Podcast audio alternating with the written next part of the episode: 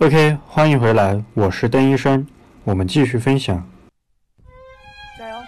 加油！加油！加油！加油！加油！加油！加油！加油！加油！这个视频的做法是不是差不多？它刚开始也是一个标题，你敢辞掉自己稳定的工作，去干一件你从来没有接触过的行业吗？当很多创业与上班之间游走不定的这些人看到之后，他肯定会去很关注这个东西的。那么这个视频当中，它表现的就是一个女生在这个里面去忙碌，而这种忙碌，它侧面传递出来的东西是什么呢？我现在做的很成功，你看我里面有发不完的货。试想一下，其他想创业的看到他这个视频，是不是要去关注他？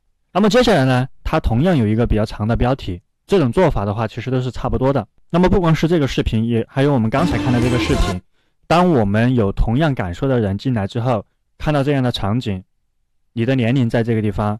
你的工作，你你的经历在这个地方，你是不是会有产生同样的感触？那么这个时候呢，就会引起一个共鸣，就很容易把这个视频看完，或者点赞、评论、关注。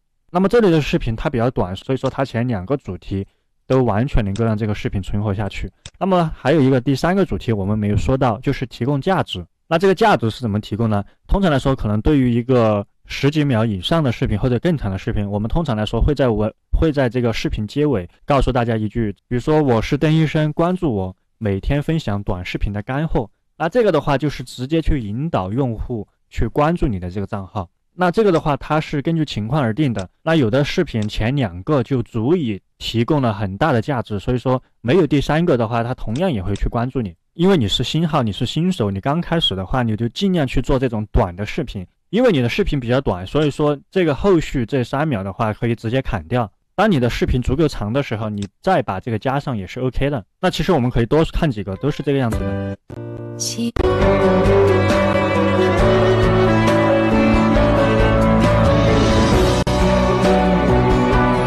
那是不是这个视频同样也是一样的？它的这个标题“服装工作室倒闭”，然后画面一片狼藉。那么这种围观的群众，他是不是要看一个究竟？或者说同样是做服装的，他是不是要看一下，要关注一下？然后这个标题同样很长，而且这个标题有很多人都在用，他只不过是把里面的核心的东西给它改掉了。比如说第一次服装创业失败，一八年输掉爱情，一九年输掉事业。如果吓到你，请划开，在这个不努力、连房租都交不起的城市继续奔跑。这个是不是很走心啊？那么这个的话，就是针对我们新手刚开始做抖音的时候，一定要具备你的短视频思维，把你传统的思维先摒弃掉。那么接下来，当我们创作内容之前，我们要想去搞一个很牛逼的文案出来，刚开始你肯定是需要进行一些积累的。那怎么样去积累？我们要去挖掘别人视频当中的爆点，可能很平常，我们就看到这样的一个视频，我们也不知道他为什么他的点赞就有二点六万。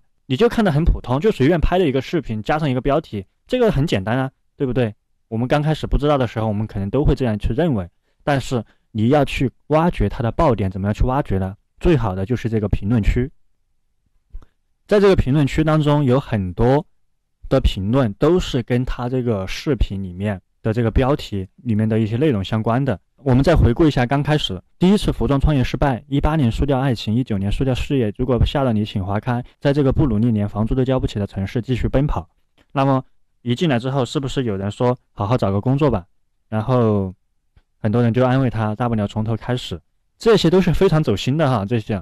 然后二零二零一切从头再来，重新努力。那么有很多。那么这个地方呢，是不是？不管输了什么，千万不要输了自信。一整年赔了四十五万，年后我从头开始，我不会放弃，我不会放过这个风口，一起加油。这个是不是我们刚才说的这种共鸣啊？是不是引起了这个用户的共鸣？只有引起用户的共鸣之后，人家才会跟你分享，才会给你反馈这些东西。当我们去做内容、做文案的时候，一定要去挖掘这些东西出来。那么这个里面其实有很多点，都是我们在做文案之前可以去借鉴的。你就可以去预判别人会对你进行一些什么样的评论，那么我们在文案当中就要去设置一些相应的点。OK，我们稍后继续分享。